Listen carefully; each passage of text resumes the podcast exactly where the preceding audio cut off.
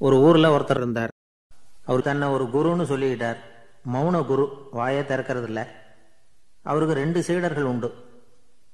இவங்க தான் வர்றவங்க கிட்ட பேசுவாங்க விளக்கம் கொடுப்பாங்க.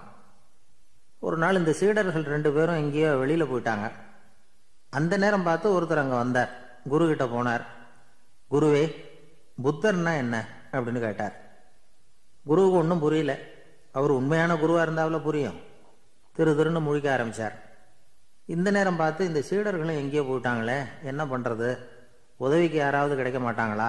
அப்படின்னு அப்படியே சுற்றுமுற்றும் பார்த்தார். வந்தவர் இதை கவனித்தார் ஏதோ புரிஞ்சுக்கிட்டவர் மாதிரி அடுத்த கேள்வியை கேட்டார். தர்மம்னா என்ன சுவாமி? அப்படின்னார். குருவுக்கு ரொம்ப சங்கடமாக போச்சு. நம்ம நிலைமை இப்படி ஆயிட்டுதே. இக்கட்டில் விட்டுட்டு போயிட்டாங்களே எங்கேயோ. இப்படி மாட்டிக்கிட்டோமே. அப்படின்னு சொல்லி விட்டத்தை பார்த்தாராம். அப்புறம் குனிஞ்சு தரைய பார்த்தார். அப்படியே உட்காந்துட்டார் வந்தவர் உடனே அடுத்த கேள்விக்கு போயிட்டாராம். தியானம்னா என்ன சுவாமின்னாராம். பாவம் என்ன பண்ணுவார் அந்த குரு?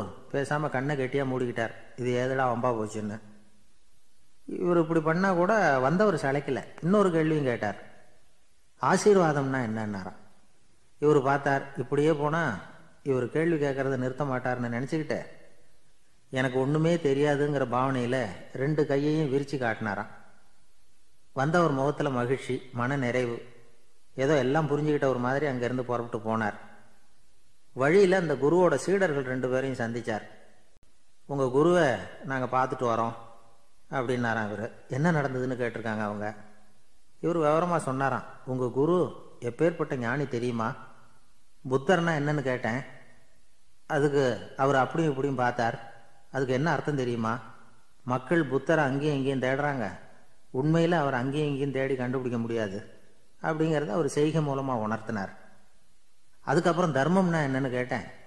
ஒரு மேலையும் கீழையும் பார்த்து தர்மம் சமமானது. அதில் உயர்வு தாழ்வு இல்லை அப்படிங்கிறத உணர்த்தினார். அதுக்கப்புறம் தியானம்னா என்னன்னு கேட்டேன். கண்ணை மூடிக்கிட்டார். கண்ணை மூடி காணும் அற்புதம் அதுங்கிறத புரிஞ்சுக்கிட்டேன். கடைசியாக ஆசீர்வதிக்கப்படுறது பற்றி கேட்டேன். கைகளை நீட்டி உதவுறது தான் அது அப்படிங்கிறத ரெண்டு கையையும் விரித்து உணர்த்தினார். எவ்வளோ பெரிய மகான் அவர். அப்படின்னு சொல்லிவிட்டு அவர் பாட்டுக்கு போயிட்டார். சீடர்கள் அதுக்கப்புறம் மெதுவாக குரு வந்து சேர்ந்தாங்களாம். அவங்கள பார்த்ததும் குருவுக்கு கோவம் வந்துட்டுது. அடே பாவிகளா எங்கடா போய் தொலைஞ்சிங்க? நான் ஒரு ஆளுகிட்ட மாட்டிக்கிட்டு என்ன பாடுபட்டிருக்கேன் தெரியுமா? அப்படின்னாராம்.